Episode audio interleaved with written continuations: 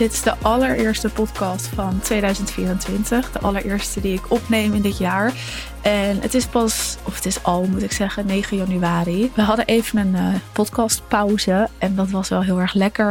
Het was het plan om wel eerder afleveringen op te nemen, maar uh, ik was ontzettend ziek, had geen stem, kon amper praten, dus podcasten zat er niet in. Wie weet hoor je het nog wel een klein beetje aan mijn stem, maar volgens mij valt het wel enigszins mee. En ik dacht, laten we dan uh, de eerste podcast van het jaar starten met een podcast over de ins en outs van 2024. Dit is natuurlijk gebaseerd op de hype rail die uh, helemaal voorbij komt. Wat mag er in 2024 in en wat mag er in 2024 uit? Ik heb daar ook een rail over geplaatst. En dat is natuurlijk zo puntsgewijs en kort dat ik dacht het is wel interessant om daar even wat meer context bij te geven. En ook om je mee te nemen in waarom ik deze punten heb opgeschreven. Het zijn namelijk best wel basispunten. Punten die ja, iedereen kan bedenken. Maar het zijn wel punten die nodig nodig zijn om je bedrijf weer verder te laten groeien. En daarin ga ik je dus, uh, dus even meenemen. Uh, kleine update verder, want uh, het is nou eenmaal de eerste podcast van het nieuwe jaar. Ik zit voor twee maanden lekker in Portugal om daar even nou ja, stiekem een beetje te overwinteren. Voor te bereiden voor aankomend event wat er aankomt. We hebben natuurlijk 11 april, als ik het goed zeg, het event Impact, waar je je ticket voor kan aanschaffen. En deze editie wordt echt groter en anders dan alle andere edities. De setting ook alleen al. Ik heb er ontzettend veel zin in. Maar het vraagt ook echt wel wat voorbereiding en focus. En ik dacht, laat ik even lekker in mijn cocon kruipen. Om dat dus hier in Portugal voor te bereiden. Gelukkig werkt mijn team ook wel mee hieraan. En uh, nou ja, het wordt een hele fijne editie. Dus mocht je daar ook bij willen zijn, ben je natuurlijk welkom. De ticketlink staat in de beschrijving. Maar dat is uh, wat er de afgelopen tijd dus gebeurd is en veranderd is. En het aankomende kwartaal focussen wij ons dus echt in het bedrijf op het event wat er aankomt. Op de huidige klanten en op iets nieuws wat we gaan lanceren. Maar daar uh, vertel ik vast later meer over. Ik ga je gewoon even meenemen in de ins en de outs.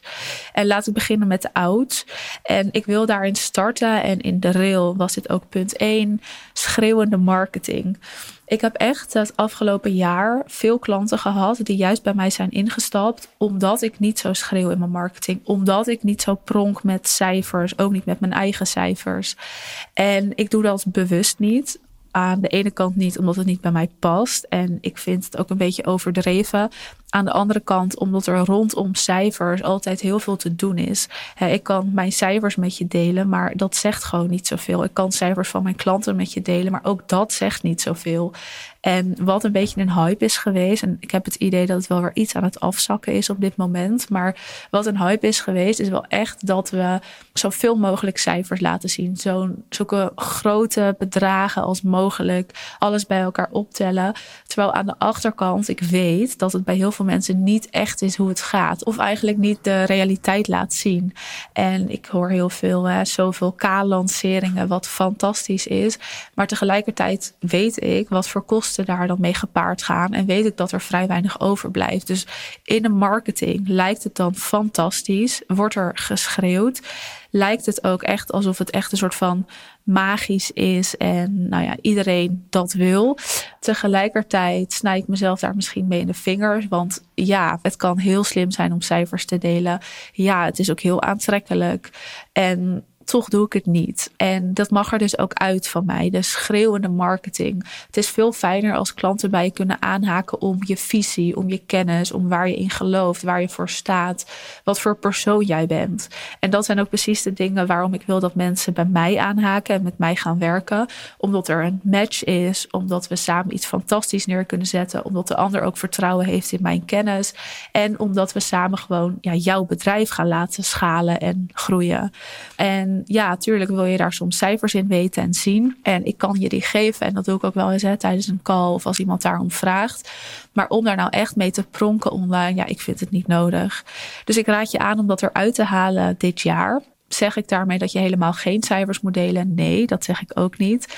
Deel af en toe cijfers, deel soms hele plaatjes, maar hou het ook netjes, kan ik bijna wel zeggen, zodat je niet er enorm mee schreeuwt.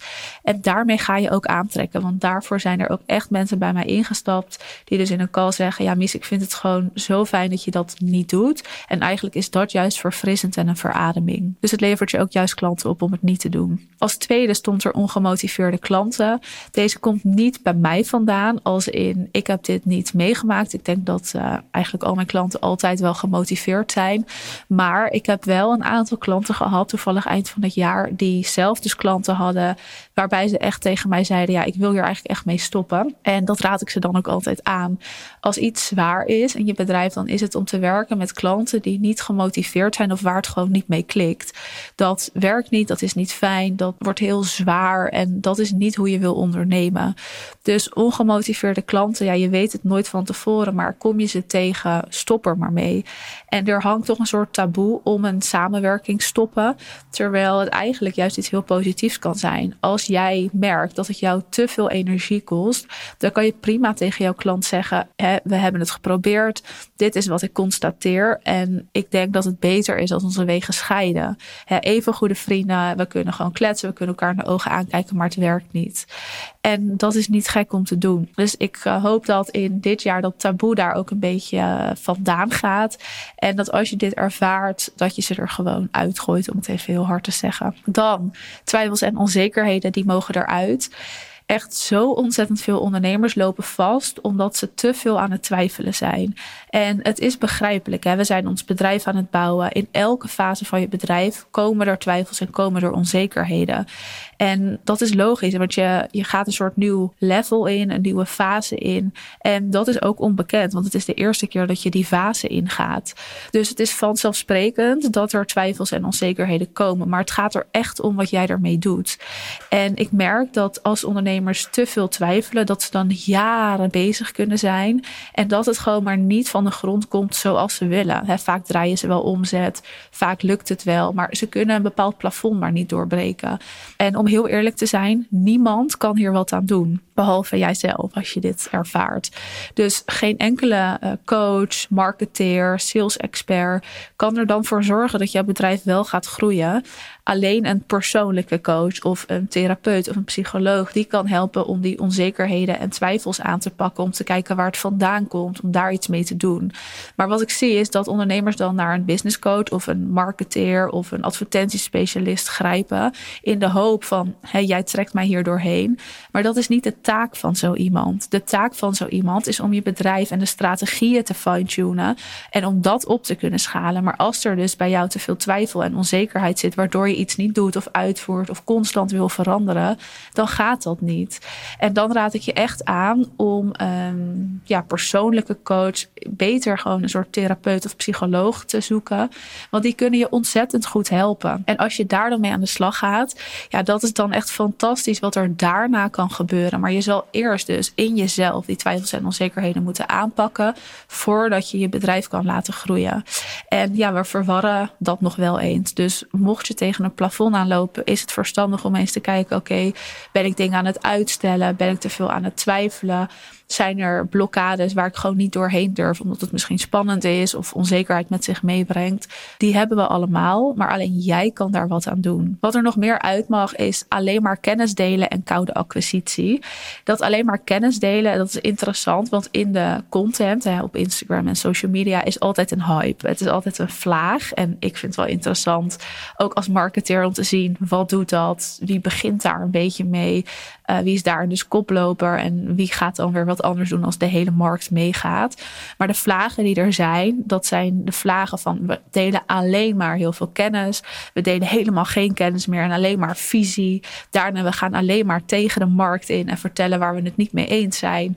Tot oké, nu maken we een combinatie. En die combinatie die was eind vorig jaar wel echt uh, een beetje de hype. Ik kan zeggen de afgelopen vijf maanden. En die combinatie was dan, we delen visie en we delen kennis. Dus in onze visie geven we ook tips mee. En ik zie dat er nu weer zo'n hype komt van tips en alleen maar kennis delen. En ik hoop gewoon dat we daar niet helemaal in verzanden. Want ja, het is fijn als ik weet wat jij weet en als ik weet wat jouw tips voor mij zijn. Maar je trekt daar ook een doelgroep mee aan die het zelf wil doen, die het zelf wil leren. En dit weten we allemaal, hè? we zijn ons hier heel bewust van. Maar op een of andere manier gaan we daar dan toch weer naartoe bewegen. En dat komt ook omdat Rails heel populair is nu. En er zijn allemaal challenges met elke dag een rail plaatsen, waar ik zelf overigens ook aan meedoe even in januari om te kijken wat doet dat met mijn bereik. Maar je hoeft niet alleen maar rails te plaatsen met tips of lees caption of nou ja, die varianten. Dus dat mag er van mij ook uit. Ik hoop gewoon niet dat we daar weer helemaal naartoe bewegen. En je hebt het zelf in de hand. En ik denk ook eigenlijk dat het niet gaat werken. Althans, ik weet wel zeker dat het niet gaat werken in je content- en marketingstrategieën om alleen maar je kennis te delen. En koude acquisitie, ja, dat is wel een beetje geweest. Knijterhard, koud in de DM um, opbellen. Het is gewoon fijn als je een funnel creëert die voor je gaat werken. Niet te ingewikkeld. hou het simpel, hou het overzichtelijk voor jou, maar ook voor je klanten of potentiële klanten of leads die daarin zitten. En zorg dat je niet koud je aanbod gaat doen, maar dat je op een of andere manier zorgt dat mensen warm worden, dat ze bij je aankloppen en dan een aanbod doen is een heel ander verhaal. Dus dat de ouds. Dan hebben we natuurlijk nog de ins. Dus wat mag er in in 2024? Nou, de vorige podcast heb ik al verteld wat je belangrijk mag maken dit jaar. Dus het zal misschien soms overeenkomen. De eerste is consistentie in alles. En we onderschatten dit. Het is echt heel simpel, maar consistentie in wat je ook aan het doen bent is gewoon nummer één. En dit mag je prioriteit maken. Ga je iets nieuws lanceren, heb je consistentie nodig voor jezelf en voor je klanten. Ga je een podcast starten, heb je consistentie nodig. Ga je je content op een andere manier insteken, heb je consistentie nodig. Ga je een event lanceren, heb je consistentie nodig in promotie. Dus consistentie in alles is één. En daarin kan je bepalen, en dat doe ik ook, wat je dagelijkse taken zijn, wat je wekelijkse taken zijn en wat je maandelijkse taken zijn. Dus wat doe je elke dag, wat doe je elke week en wat doe je elke maand en op welke dagen dan? En als je dat doet, dan komt er gewoon een soort ritme en patroon in en ga je het volhouden. Is dat saai? Nou ja, ik denk het niet. Ik denk dat je daarmee gewoon een soort kaders voor jezelf bepaalt. Terwijl je hè, in het ondernemen geen kaders nodig hebt. Dus juist omdat je geen kaders nodig hebt, wordt er geen consistentie gecreëerd. En gaat eigenlijk niks helemaal werken zoals je wil. Dus bepaal echt je eigen kaders. En uh, ja, je kan het dus doen op de manier die ik net heb uitgelegd. Wat er nog meer in mag, is focus op verbinding en netwerk. Ik heb ergens halverwege dit jaar al een podcast gedeeld over dat ik in het begin van mijn ondernemerschap 50k al uit mijn netwerk had gehaald. En dat is puur door verbinding op te zoeken met de juiste mensen, maar niet steeds met nieuwe mensen. En ik zie dat dat werkt. En daar is gewoon steeds meer behoefte aan. En ook live elementen werken nu heel goed. Het is ook een beetje een hype. Maar met live elementen bedoel ik niet alleen maar event. Maar een workshop, een lunch en learn. Ja, hou je van wijn, ga een wijnproeverij doen met kennisdeling.